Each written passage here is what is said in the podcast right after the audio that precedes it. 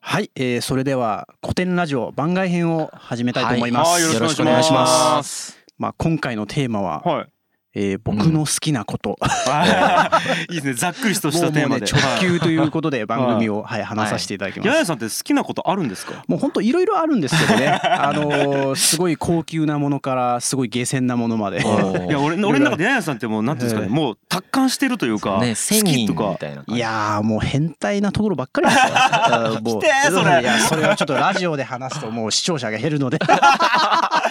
やべえおいおいね後でえーおいおいおいおいなんかこカうメラ止めてね。はい そうそうカメラ止めて、はうん好きな人、うんもう聞きたい人はまあまた言ってください、 そうですねなんか好きなことって、まあさっきもいろいろねこうどんなこと話すかって考えてたんですけど、はいはい。僕農業が好きなんですよ。ええうん農業ななんか一回そのなんか仕事紹介みたいな時に農業に関わってるってことそうはですそううですん番外編でお話はしましたけどうね。ん、僕大学卒業してからあの農業をずっとやってたんですうんはいはいはいはね。うんあのー全然就活を一回したんですよ。はいはい就活というかもうそうか説想明像してしそうまっそうた今日 あの合同説明会に一回行っただけで、はいあこれ俺ダメだわと思って。もうあのあの世界あの時に流れている空気がもうダ拒メだっ否た拒否反応が落ちて。あうんー一回しか行ってないんだじゃん一回しか行ってない。だから面接とかも受けたことない。ああーすごいねう。ん、でそこでちょっとモラトリアムを長くしようと思って、うんあの旧大の文学部にいたんですけど、はいはいでインドに進む準備をしてたんですよね、はいはいはいでその時に中国にいたうちの両親からうん「あ農業始めるから俺もう戻ってこい」って言われたんですよ で当時そんなにやりたいことも特になかったし、うんまあ、農業も全然経験したこともないし、うん自分の人生としてキャリアプランの中に全くなかったんですようね、んただまあいっかなんかやることがあるのはいいかなと思って、うんそれから農業に入ってみたら、うんもう今もそずっとそれにあの何らかの形で農業に関わってまえすね。ー別に最初じゃあ入る時はやりたくてやったわけじゃないけど全然全然むしろ農業ってなんか汚いし 3K の部類に僕の中に入ってましたよ。はいはいはい。まあ、いまだにそういうイメージの人 は多いでしょうね。うん多いです多いででしょもうねね超面白かったですねえー。何が面白かっうーんそうですね僕大学卒業してから最初はまうあん福岡の八女八女っていう地方があって、はいあのお茶で有名なそうそうそう八女茶で有そ名なうですそうですそうです八女の山の中ではいこう竹の子掘ってたんですよもう卒業式の次の日ぐらいにた？ どういうこと？ でまあ日本でしばらくいろんなところに行かせてもらえもらってかうらんその中国のうちの方の実家の会社に戻っていちごとトマトを作り始めたんですようねんでその時は本当にひたすらきつくてうんできつかったんですけど、うんもう初めてその農業で喜びを感じた瞬間がうんいちごが初めて実った時なんですよあねーこ僕の中ではそれがマジう宇宙体験みたいな感じなんですよへーだってその肥料とか苗とか植えてそれが赤い果実になるっていうその美術その現象がもあうー僕のもう初めて経験する現象で本来ね自然ではものすそごうくそう当たり前のことだけどはいはいもうねそれをそばで見れる体験で確かほとんどないもんね。そうですねなんかそれからなんか農業すごいめめっちゃ楽しくなったっていうのも一つあるしはいはいはいでもう一個その時その四川四川の中で店があったんですよ僕うんらその会社としてうん直売店を持ってへてーで僕直売直売店にも普通に立っててあの販売してたんですよへあーそんなこともや そっうそてうたん全です然ね。もう全部やってました謎すぎるな。はい。全部やって てでその時に来たお客さんがすごい美味しいとか言ってくれたありーその60代70代のおばあちゃんが「あーああんあんたらのような若者がこういうふうに頑張ってて私たちはね本当に嬉しいよ」みたいなへーそうそうそうおそらくくちょうど中国の人なんでしょ中国の人そうそうそうそうへーそういうのを言われてからあ農業っていいなと思ったしなんか自分たちでこう手間暇かけて作った農産物がこうお金になるっていう感覚もあーそこで初めて味わったんですよ。うん要は生産い今はそのコンサルの仕事をしてますけどもうそん当時は要は第一次産業じゃないですか。そうねんんものづくりを自分たちで作っあーやってでお金に転換された瞬間を僕その時体験したんでかその体験も相当強烈でしたね。それはでもちょっとわかるっすね。あわかりますいやなんか僕とかはやっぱり音楽作る仕事をずっとしてたんあで音。あー自分が音楽を作いやアマチュアでやってる時ってお金になると思ってないんですよ。うんそのでそうもでなんすかねこれいやお金って多う分、んどうまあこれきお聞きになってる方がどれくらい自分でうん商売やったことがあるかがわかんないですけど、うんうんお金が欲しいいやお金をもらったから嬉しいっていうよりは、うんお金をもらったということは世の中に対して価値があるって認められたから嬉しいってあいうまさにその感覚そっでちすでよすよねねそうですそうでめすちゃくちゃわかりますそれうは、ん、はいそれをなんか味わってからなおさらこう、すなんだろうそのまあ何3年ぐらい前に一回サラリーマンやりましたけど、うんやっぱりそれが合わなかったですね、うんなんかこうひなんか人が考えた枠の中でお金を稼いでいくっていうだからもう本当アレルギーがやっぱ出てしまった部分がありますでね。まあでもそれはそれで稼いでるんですけどねちゃんとうん世の中に貢献してるんですけうどん多分ですけうどん遠いんですよねあうあんそうですね。なんか遠いうんだと思いますうんなんそうでかすねえっとむちゃくちゃ下劣な例えをしますよあそこまでめちゃくちゃ走っていけばうん女の子とえーエうんッチなことができる とはいはいだったら走っていけるんですよんああうんうんうん多分ですねうんえっとじゃあえっとこっから北九州まで走っていけばうんやらしいことができるってなったら俺走れるんですけどうんこっから北九州まで行くことによって、うんえーギャラがもらえると、 うん2万5千ぐらい。 はいあーねででそれが来月振り込まれるなほどと。なほどはいでリアルその感か2万5千を持って女の子とやらしいことをするってなるとうん遠いからリアリティがないですよ。あーステップがねなるほどなんかこうだから直の 方が直、 うんだか確かに。らその感覚はあるかもしれないですね。あああー確かになんかそこで自分でのアイディアとか苦労を、はまあなんかゼロベースから作り上げてうんお金に転換してきたっていう原原体験がやっぱそこで強烈にうん味わってしまったのあで。ーなんかそれがなんか自分の今の根本になってますよねいろんな判断基準ねの。えまあそんな話の時に下劣な例えして すいません。いやでも、うんわかりや大す丈かった夫でですす。ね僕その前のいやまさしくその サラリーマンの時のその会社が小倉にあった んで北九州にあったんであ大体その辺のエリアだなってサラリーマンをそこからしなんでしようと思ったの農業からサラリーマンの転換がすごくない、うーんあのーまあいろいろ事情があってうんあのちょっとこもう詳しく本当に詳しくは話せないけど、うん、まあいろいろ事情があってちうん日本に戻ってきたんですよ。あーあうん中国帰ってたから中ね国帰ってから日本に戻ってきて、でちょっとこうあクまワッあそっかクワッと食っていかないといけないかなと思そうっ確てかにそれでとりあえず就職とりあえずず就職でで農業の経験が活かせるうんうんうんコンサルティングみたいな感じで入った会社自体は環境技術のコンサルだったんですけどそれがよくわかんないですよ。そうなんすかいつもね環境技術のコンサルそう全然でも何回聞いても意味が分かんない でえっと今いろいろなんか例えばゴミの焼却場とかあーリサイクル施設とかうんあとはそのまあいろんな設備とかあるじゃないですかそれをはいはい例えばこうリニューアルする時とか新しく建てる時にまあ自治体としていろんなこうまあこあうけえーシミュレーションしないといけないんですよ。うんシミュレーションしたりとかいろんなところで調整したりとか調査したりとかあとはもう国から予算を引っ張ってきたりとかなんかああいうところで動き回るコンめサルです、ね、ちゃくちゃニッチなとこだねそうですねおうーんニッチそうっすねニッ。チだねで僕が採用されたわけは当時その農業と環境で実はあの結構近い力近しい関係で例えばへえゴミを燃やした時の熱を使って発電したりとかそれを農業にや農業をやったりとかそうかそうか。というそのあのビジネスモデルっていうかもう技術あモーモデルとしていろんなところで合ってるのでその時にその会社が一つ大きな案件農業案件をその受注したのであー僕なるがほどちょうど採用されたって感じ。プロジェクトベースでそうそうそうそうそう。なるほどねもう、うん、もうそうだね結構でかいうんでかかった。うんでもあの農業って言ってもなんかマネージメントもしてたんでしょ、人そのうそうそうそそのうそう農業なんかあのねやっぱ僕たちが聞いて想像する規模と違うんですよやっぱ中国だかあらーうんそこそこ。何だったっけどんぐらいの規模で農業やってるって言ってたああもうその時いきなりハウス何棟から20棟ぐらいやばいよハウス20といきなりいきなり、 うん逆にその小さくから最初から小さく始めるともう逆に年を貸してくれなかったんですよへえねその行政が。ハウスって20こととはって機械をめちゃくちゃ使うし人もめっちゃ使うって感じなのまあ一応なんであんまり機械を全部人の手。ああそうなんだ、ってだ。ことは何人雇ってたそのまあパーまあ社員はそうだねうん多い時は10人ぐらいおったしあでーパートのおばちゃんも30人ぐらい多いああ時じはおゃあった4り五5 0人ぐらいのそうそうそうなんかチームでそうそうそうそういちごとトマトを作ってたうんうんで自分もその親と一緒に立場だから経営のと立場ああとし経て営入者としってて接すしげえてな発しいやてもなうんかそこで頭ハゲ てみたいな感じいやスだトっレスでだっててなん凄かまじいストライキ起こしたんでしょおばちゃんがそうそうハウスそうえうーんハウス20棟と人50人ってもう村っすよね 村村村、はうあん、一個のでもう初めての仕事がもう経営者でしかも創業したた、まあそうねまあ、家族会社自体はすでにあったけど、うんその新しい事業を回していく創業あの経営レベルにポンと放り込まれたのであもう、まあ、まあ楽しいことも辛いこともいっぱいありました、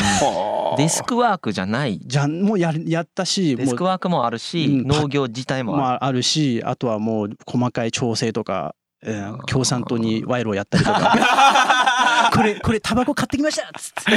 願いしますいやマジでやったかる、らあーそう農業でさえ必須なんだ賄賂はやっぱ中国だざともう何でも必須だねあやーっぱちそょっういとうそれイメージつかせるために中国語でタバコ買ってきましたって言うちょっと言ってもらっていいですかどんな感じなんですかただ正直言うと、そのたこんな明けすけにその渡さないです よそうだけどもう飲み会の後にこう紙袋をそっと渡して、あでちょちょちょっとあの言葉でちょっと言ってほしいです中国啊啊呃，老总，这是你的礼物 啊！ 全然分からんけどすげえ中国語っぽかった今のいやなんかなんて言った今のすげえなあ社長これお土産ですね。 まあ本当はいろいろちゃんとこうあ声のかけ方とか結構こだわりとかもあーあったりなんかシチュエーションによって使っちゃいけないセリフとかもやっぱりそこにもそのうんそう賄賂の渡し方のうまさみたいなのがあるわけ全然あるやっぱセンスとしうて、ん、だってそれも渡される方もリスクだからそっか、うんあー今ねちょうど習近平政権ではそうそうそう賄賂は本当にそうそうそうそう叩かれてたもんねちょっと前、うんうんうん今相当厳しくなってるもんねうんああじゃあ当時またちょっと違う時代だまっただのかな僕らの時はまだちょっとね、えー隙間があったって感じ、へーうんただそうじゃなくてもやっぱりそのわその賄賂のこう今は本当に厳しいんですけどその、うんそれをこう抜け道する賄賂のビジネスモデル渡すビジネスモデルとかスキルとかもスキーモがあるのよはあその人によっても部署によっても。あ部署によっても変部わる署によってもそう例えば全然自分のその渡される本人の口座を経ないあーなこうるそほどのね資金のスキームとかあもりそう実はわーか確立されてるんだよねでそれは誰から学ぶのみんな人づてに人づてじゃないもう暗 黙口伝そうそう暗黙のそのスキーム暗黙知ですよえわありそうやな絶対出版でき超ないやつ面白いっすよあーこれ面は白い相当価値あるっすねだっねてえ本に書かれないググっても出てこやばいねないからうんうんうん価値高いっすねねそれ例えば僕がその賄賂を渡す側として、うんですげえ偉い人の家に行くじゃないですうんか。でそこにあるようなこう、まあ、例えば灰皿だとするうと「んあこの灰皿いい灰皿ですね」っつってほ言うんですよね。あーでそのでこうその渡さ賄賂を渡される方がもう次にもうその灰皿をもう何百個とくらい買ってでぼ僕がまた行った時にこうそれをスルス全部買い取るというえー、すごっあーでもあじゃあ灰皿1個にめっちゃお金払うとかはしないんだ、うんそうそうでもやっぱそういうことじゃなくて、うんもうあくまでも追求されても何らかの言い訳が必ずできるようにこうやっそぱりうそうそうそこになんか鑑定士とかはさあのあーかませたりとかね。うんちゃんとあるんやすごいわうん、で講座もこういろいろこうあらまあまあ裏講座とかもさうんまあ日本でも多分あるとは思うけどんこういうなんとかこう逃れるように考えるんだよね。いやーすごいすげえなんかパチンコ屋と同うじんなんですねなんかこううんあー一応こういう体にするっていうのをそそ作っそていろんなスキルなでんでかのこういう体を維持するためにやっぱその人自身のこう影響力とか力を持ってる加減とかどれだけ警察を抑えられるとか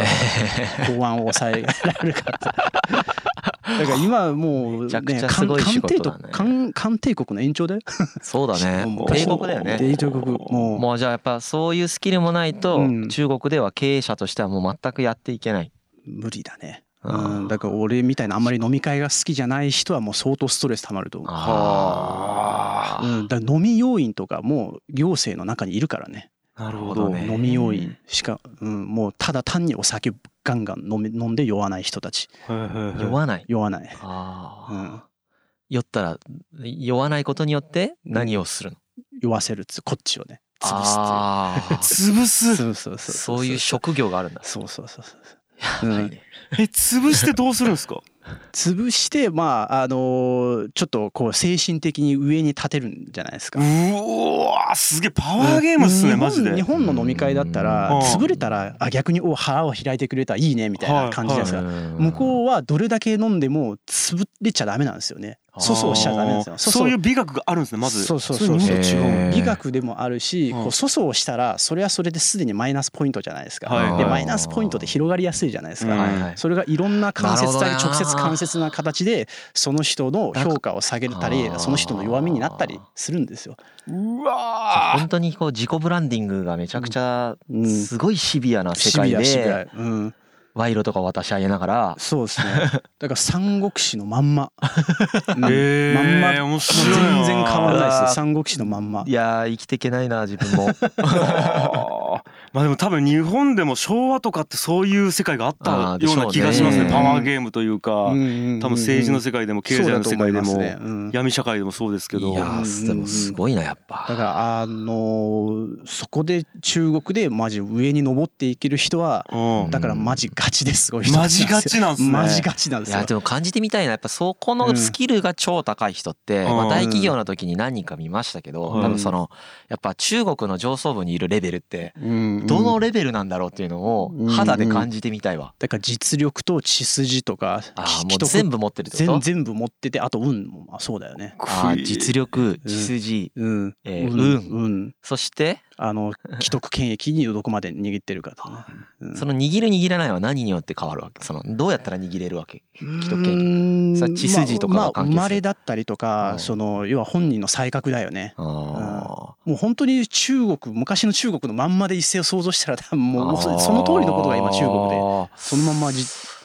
こう行われてるからすごいですねすげえなうんいやまあ広大中国とかであれば結構その生産地をどれぐらい抑えられるかとか食料をどれぐらい確保できるかみたいなのがその実力としてカウントできるんだけど今ってそういうわけではないわけじゃん。まあ単純にそれはお金なのか。お金もあるよねうんなんか IT を抑えられているこうなるほど なるほどなるほど。抑えるっていうのがだから 島とかそういう考えですよね誰の島やみたいうんあ なまあまあ国営ヤクザみたいなもんさ まあマジでいえやーそう考えたら我々が住んでる世界はやりやすいですね。ですね。ただ逆に言うとそういう今んとこ現時点でそういうその政治体制じゃないと中国は統一できないんです そようそうそう。この概念どういうことですかどういうことですかちょっとなかなか日本人には伝わりづらいこの概念本本当に中国史を勉強してないとわからないやつだね。えどういうことですかどういうことですか。統一するだから中国で統一するっていうことがどれほど偉大かっていうことを中国人自身がすごく理解しててはい。その要はまとまるっていうことに対してものすごくなんか価値を置いて価るん値をです感よじ。てるはい。まとまらない状態はあのいいように言うとなんか多様性があって楽しそうだよねって感じ中国そんなでまとまらない状態っていうのは国が乱れてる状態なんですよ。はいはいはい。でまあそれを一回まとめるっていうのがやっぱりすごく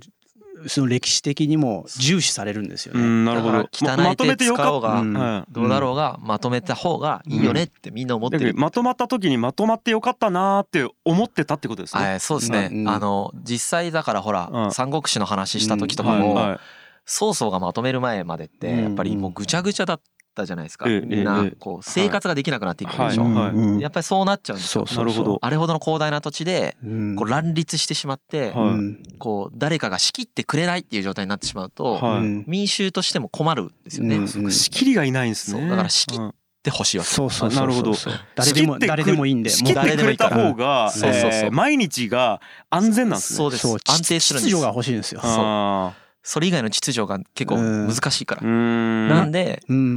んすごく今でもそうだよっていう話だよそう俺なんか全然ちょっと関連ないようである話なんですけど、うんハロウィンはいはいはいうんあったじゃないですか、はいはいあの時に渋谷と、えー歌舞伎町を比べたブログみたいなのがああっーあてったんですねで要は渋谷ってもうぐちゃぐちゃになるじゃないですか、うんはいはい若者がもう無法地帯になって、あーでも歌舞伎町はならないっていう理由は昔から、えー、と自分の範囲みたいな守備範囲みたいなものってきっちりあってここまでは自分のうんもの、はいはいここからはいや違うっていうのがあってあーそれぞれがなるそほれどぞれあをー監視し合ってうんうんそういうことだと思うねそれでそうです秩よね序が保たれてるのがうん実実際そういうことだようね。んうんううんんだからそのこういう、まあ、特にその西洋とかはい日本では中国のこう独裁性だったりとかはあとは毛沢東って虐殺者だよねみたいなことを言うけれどもまあもちろんそれは中国人も分かってるいは分かってるけれどもそれでも今も毛沢東の評価がそれなりに維持できてるのはやっぱ統一したいじ業やー面白い績がやっぱ本当にでかいんでめちゃくすちゃよ面ね白いな。これはなるほどヤンヤンが好きな話じゃなかったな。好きですよ。い農業の話をよ聞きたかったんですよ。いやでもね面白く今うん今の話も相当面白あーい。なるほど。なるほどね。うんうんまあただそのずっと今の体制がずっといいいいっていうことじゃないかもしれないけどね、ううんん、また多分やっぱずっとかもう世界で変わり続けてるからいもしかしてやっぱどっかでブレイクするする必要があるかもしれないですねで。もなんかまああれですね、なんか例えば、うんえー、とお金とかうもん今ブロックチェーンが出てきたりしてるじゃないですか、うん、うん今までってお金の管理って中央集権型で当たり前あでーそれうすでね正しいはいに決まってるってなってたのが、うんえー、と非中央集権型のシステムができたことによってそれももしかしたらまあ分かんないですけそうどですね可能性あるじゃないですかだそうかですねからもしれない。国の管理とかももしかしたらうん非中央集権型のシステムができるとそうですね。でどうだろうね結構大事なやっぱポイントでやっぱ国の要は北京ですよね北京の中央政権がどこまで管理するかどこまで手放すかってやっぱ結う構中国では大きな課題なんです、うん課題っていうかそのあの政治的な論点なんですよね。うんうん話しすぎるとその地方が地方でもう僕らし僕の住んでるし四川省だって1億人いますし軍事基地もありますから、うんあーやろもう独立してしまえそうるそんういやまあねそこまで極端なことは言えないけど、まあ、勝手にやっちゃえないこともないんだよなるねほどそれぞれの地方の長がもう相当権力持ってるから、そうかうんえはん本当に三国志だねー、。三国 志、うん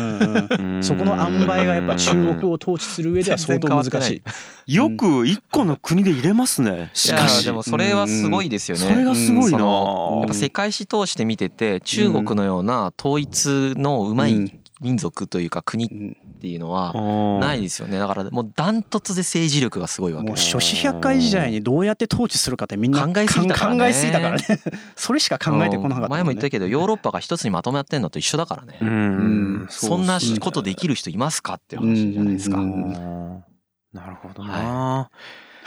いやーマジでなんで番外編までこんな歴史を絡めたそさういやいやでも社会学みたいなこ話っちが好きだったかもしれない結局好きだからね結それ局が好きなものの話するってなったらやっぱこういう話になってしまうってことそうですねはいいやーよかったですね。ありがとうございますありがとうございましたありがとうございました